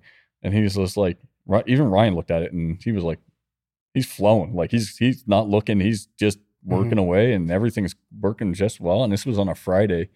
So on that Saturday morning, I he had the store opening and I snuck in and I bought one. And uh because he's monitoring everything, it was like 30 minutes after I pushed checkout. and it was like, Do you realize what you just bought? And I'm like, yeah, I think I do. And he's like, well, we should probably make sure this is like good. Like this is what you want. Yeah. And we, we went through some stuff and everything. And I was still really, really skeptical of it and everything. And I was really nervous and and uh I got it and I was just like phenomenal craftsmanship on everything. And everything was exactly where we had discussed everything. And I was like, this guy gets it. Yeah. Right. But I'm still skeptical Sure. but I, you know, I, I put my money out there. I'm willing to gamble in it. I want that flow that my kids got. And I was like, I got to try this. So I mm-hmm. did. I, I threw it on. I was super excited to try it and everything. But what I didn't expect was that day. I got used to it within an hour. Like mm-hmm. it literally took no time whatsoever. I thought my muscle memory was going to be so like distorted for Yeah. like a week at least. It took me like an hour, and I'm like, all right, this is awesome. Didn't think anything of it all day. You know, took me a little bit, and uh, then I started grabbing it with both hands, the tape from both sides, and I'm like, all right, this is working. But I never realized that day when I went home, I didn't have any back pain. I wasn't. I wasn't like the other days when I would sit down Huh. in my truck and I would freak out and like. I remember it was like right around lunchtime, and I'm sitting there, and I just stopped working, and I'm like trying to come to grips with the back pain being gone. Yeah. And I'm like, do I say this out loud? Yeah. Like, right? Because people are gonna think you're nuts. Yeah. Right.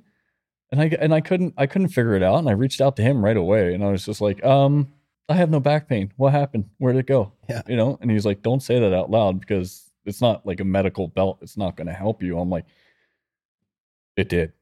I'm shocked. Yeah. You know, and he and he asked me a couple times. He's like, do not say that. Yeah. And I'm like, okay, sure. I still said it.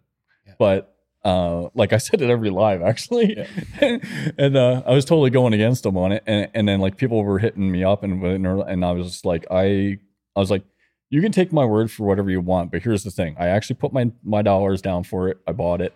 You know, I did pay for this thing, and and yeah, it did it did do this. Yeah. So you can take, you know, the other thirty belts I looked at, and I said they were good, and then look at this, and and this exaggerated kind of aspect I have of this thing now. Mhm.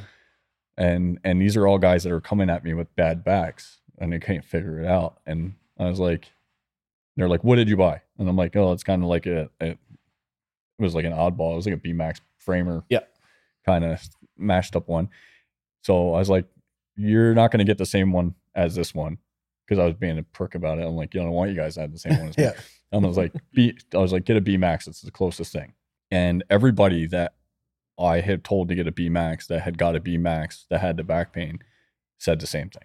So what is there a science behind it? Have, like what is what's the deal? Weight Like, distribution. the weight distribution and the and I like my my take is that the bags sit a little bit farther forward. They Mhm. they sit more so on your thighs Mhm. versus being on your rear end. Yep. And how that kind of like pulls and twists on your pelvis and your back. It's just it's different. Yeah. And I think so oftentimes the reality of like relieving pain is putting stress in a different position. So, Mm. you know, if you're doing the same thing repeatedly, hoping for a different result, what's the definition of insanity? You can't wear a tool belt in the same spot in your body, regardless of the manufacturer, if it's still got pressure in the same place. Yeah. Mm. So yeah, the B Max, the B Mini, those front worn ones, they are more forward, Mhm. and the weight lays on your thighs a bit more, um, and it, it just sits on your body differently. So and that, and that was one of the situations talking about the you can't keep doing the same thing. Like I, I went from Occidental leather where the bags would slide around all, all over the place, and I'm like, when when I when I switched to Badger from that point, I wanted to get rid of it because I'm like, that's going to hurt your back too, right? Because if the bags aren't stationary and they're moving around and everything like that, and that's one of the things I liked about his modular belt because the the belt pad kept the bags in the same spot. Right. So I was I was against that because I'm like, okay, your bags are sliding around side to side in the whole nine yards. That's going to hurt your back. Not only is that going to hurt your back, you're going to start blowing your shoulders out, trying to reach back, yanking your bags back, Yeah. and things like that. So with Badger and having that Diamondback uh, kind of history where they Velcro their bags to the belt Mm. so they don't move, I was like, that kills the problem. It also takes the hammer away from my back. So I, it was like a, a double whammy and it was working. And I'm like, okay, but, and I'm trying like two inch belt, four inch belt, six inch belt, trying like everything to, to make this work out. And I'm still going, still got this damn back pain. Like Mhm. it's just because I kept doing the same thing. Cause I, I, I figured that was the problem. I needed to just have the bag set in a certain way, still going at the sa- same side bag style. And I never thought about it. But man, once I once I got that one on, and like he was saying, there- it's pushed forward a little bit. So in my eyes, it helps having it pushed forward a little bit because your legs are actually giving you a little bit of help too, exactly. Yeah. right? Your legs are lifting your bags is with every step. Right. Yeah. So it's not just you relying uh, on it on your just weighing down on you. Yep. Just the way it's distributed and the motion of it. Hmm. Like obviously he's he he he had gone through some Yep. Some R and D trying to figure this out. It like everything down to like the straps on the front pouch. Because Mhm. at first I, I remember I was like, "What the hell is that? Like, do, do, do I need that?" And he's like, Yeah. "You can cut it off," and I'm Yeah. like, "But why is it there?" And and then I didn't realize why it was there, but it, and then once he said it, I'm like, "Huh." that is why that's there. Like that, like it, it's it's working. Yeah. Every step I take, it's pulling that front pouch with me. It can't. It doesn't have enough room to to swing up and swing back and and like bag you. Yeah. You know, I'm like, I hate this. Like like this is genius. Yeah. So I and I've been front bagging ever since. Hmm. Yeah. Like I, I did one post once because I I left my tool belt out overnight, and uh, it was the only one that was in our container. So I ended up throwing one of the bags back on, and I hated my life for a day while they while my bags were drying out. But you know, it, I I have I have nonstop been a front bagger. I am I am That's fascinating. definitely a changed person, and on like I said to him, and I said it online, and I I'm done with tool belts. Yep. Like I I'm home. I'm Yep. good. Yep. You know. Um, so that, that's awesome to kind of talk through the the tool belt um, kind of evolution Mhm. and the the contact and and how that's been of, of help to you. Um, on the tool side, you've had your hands in on figuratively and literally in regards to like tool design and and those two.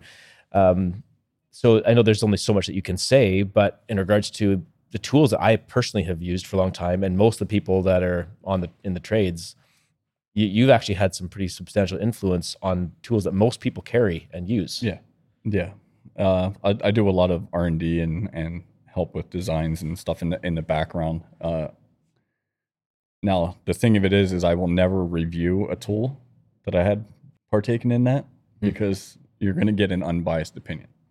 So I will say it's nice, but I won't I Yeah. won't sell you it because I I always thought if I did if I did what I was doing properly, the tool would sell itself. I wouldn't have to say anything, so I can just show you what it can do, and I'll just shut up. I Mhm. just I don't need to say anymore, Mhm. you know. And it, and that's worked out really well. Most of the rear handle saws out there right now, I've had my hands in.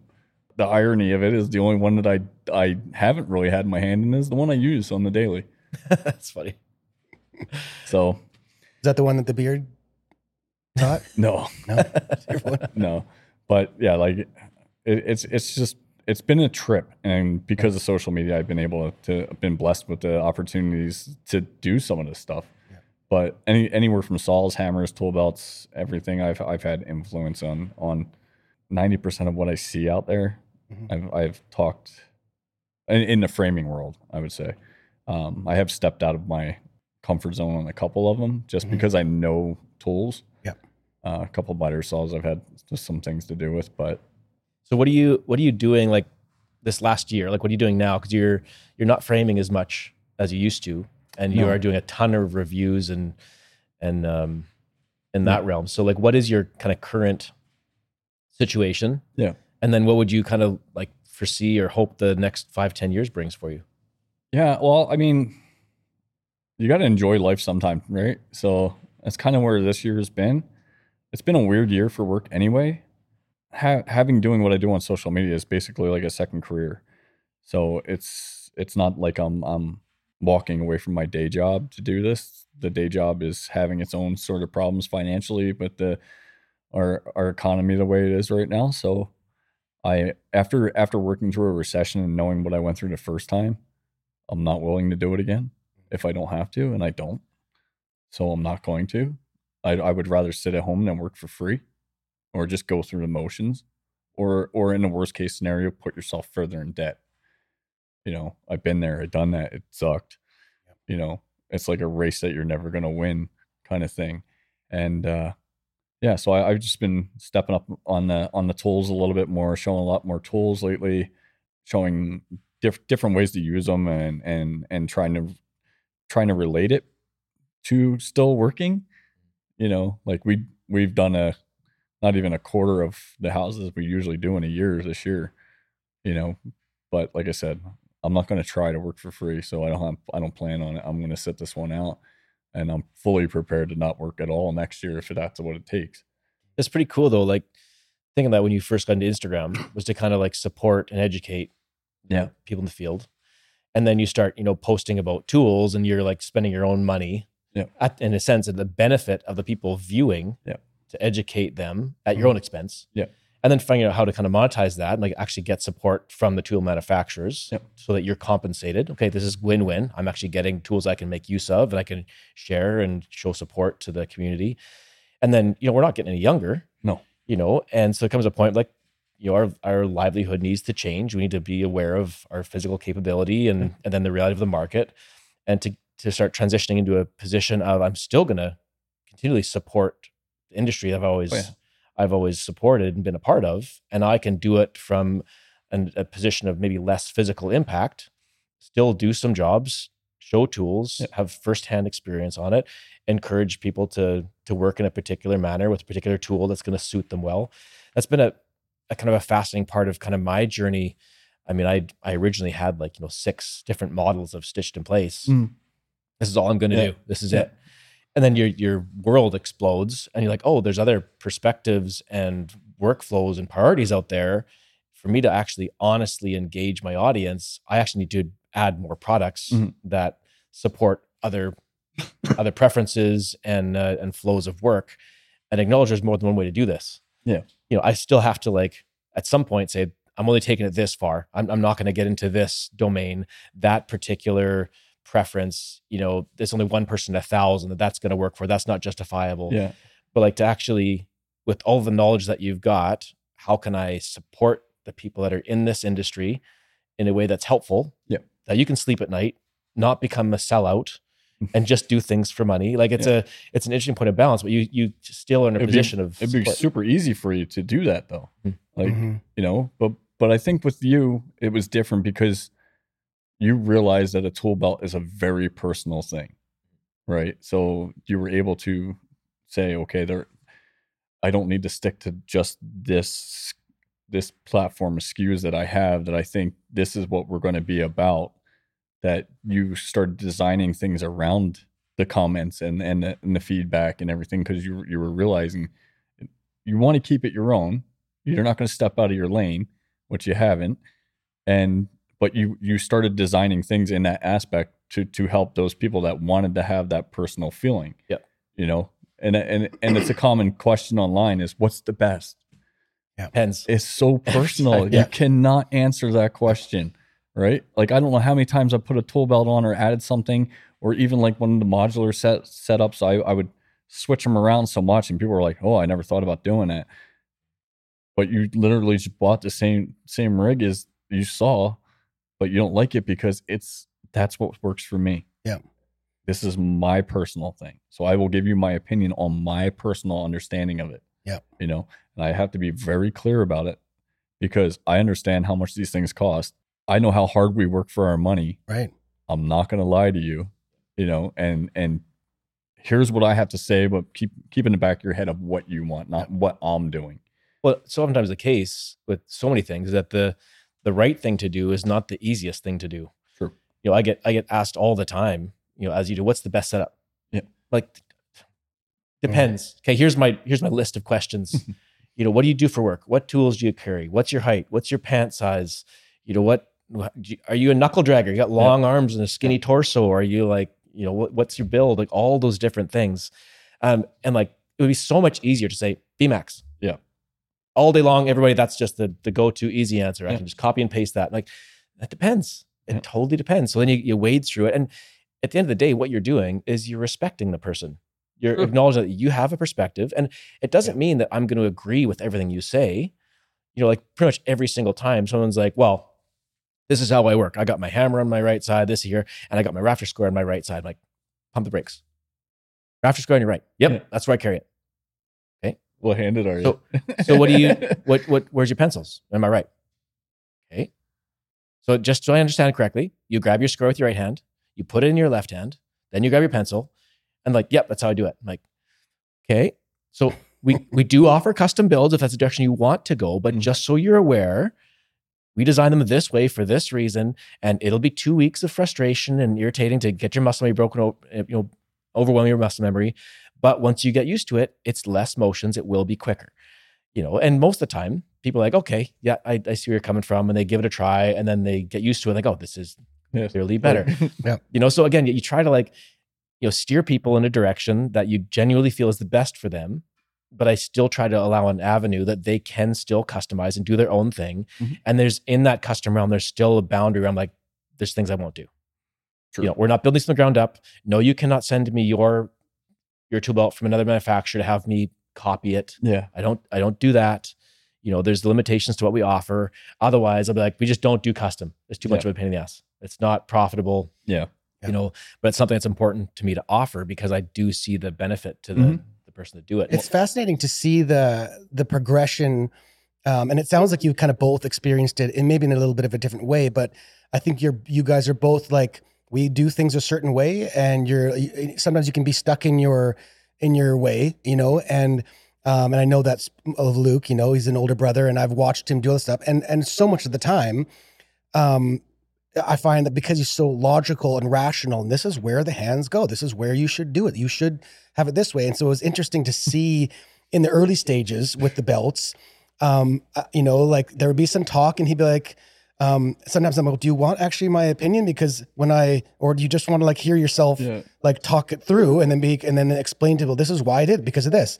But 99% of the time I would, in the end, I would agree and be like, well, that actually makes the most sense. But then it was just really interesting thing to see all these people online um, having these different needs and then to see that kind of hard hard shell of like this is way to break open a bit okay there is different things there is different thought there is different ways of doing it and it's crazy how much it, it correlates with uh, just us as humans and, and people right and how that that translates relationally you know when we start to understand that you having a different experience than i have and your upbringing was different than i have and yet once we start to uh, acknowledge that then there starts to be this communication, this relationship, and then, like you said, the personal part of this belt um, becomes so much richer, right? Mm. And you have this, you know, now, and I think that's been a really cool thing. And to see that culture online with these guys that is together, the culture that I think you've created, even in the shop, you know, where, you know, to have these relationships and for people to know that these belts that you're getting are built by hands of people that appreciate the craft, the art, the beauty of the leather, the the style, the look, the hang, everything, right? It's it's just kind of cool to kind of see it in in all these different genres, Mhm. right? So it's it's pretty neat. It's definitely cool to go back there and watch everybody working there and, and not a frown on their face. No. Yeah. Not Yeah. not one. Yeah. Everybody just happy. I was like, see, like that's Yeah. something too. Built built with love. Yeah. Not a sweatshop. Everybody in there is having a good time doing what they're doing. Yeah. Like your setup at your your your little chambers there is just Yeah. just great. museum, Brad's museum. I know it's awesome. I was just like looking around. I'm like, there's a lot going on, but you're happy in there. That's right. Yeah. Like, you know, you can put your own little thing on it, but I think it's yeah, it's like you said though, there's a certain amount, certain area where you, you don't go, you know, like there is a there is a certain customization where it's like, okay, there's it's within the bounds of of this because like other, otherwise you get people asking you to make them riding gloves with tassels and stuff like that. So, Actually, yeah, yeah. legit. Yeah, hey, I've asked him for some weird stuff too. I mean, yeah, no, not not really off the wall stuff, but it's definitely stuff that's outside of the Yeah. realm of a Yeah. tool belt. Right, for like leather sure. undies and stuff like, that. He's just not into the I need some chaps. Uh, no, like like I asked him straight up. I was like, buddy, I don't trust anybody else to do this, but I want to I want to harness for my dog. Okay. And he did. He shot me down. He's like, no, Oh, really? yeah. And he's just like, that is. He's like, there's so many people out there that do that. That's not what I do. So I'm gonna. I wanted to say yes. There's so many times when people ask, I'm like, I could just say yes. I could do like, what does that mean? The implications of that. I'm like, I'm gonna get myself pigeonholed now. Yeah. And like, well, you did it for that guy. Why don't you like, ah, shoot, I, got, I need to say no Yeah, now once. Or I'm gonna say no a whole bunch later and feel like a hypocrite. You know? Yeah. Well, you know, we're on we're on a podcast right now. If there's any time he's going to do it, he would have to say no in front of yeah. you know. So this is your chance. Just just get him. Get him Why I got you. But Well, this has been fantastic. There's a bunch of other things we kind of like preface we might get into and talk about, but there probably comes a point here where we should say we should kind of tie things up.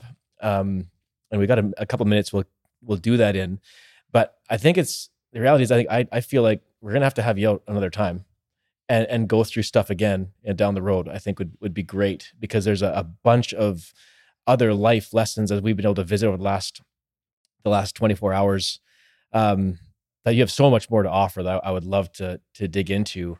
Um, and from just the the stuff that I've heard, I mean, you have got some some rough past. You've persevered. You've worked hard. You haven't been a victim, um, and you've figured out how to thrive and support and offer into people in the midst of what's been a hard journey.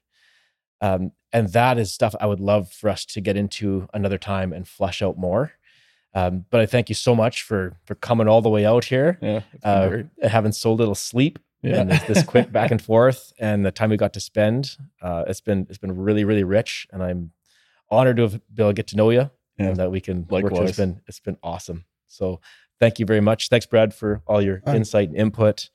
Um, to everybody watching and listening, this is uh, hopefully only the first of doing this another time or two or three, who knows. But it's been been great. So thanks everybody, and uh, take care. We'll talk to you next time.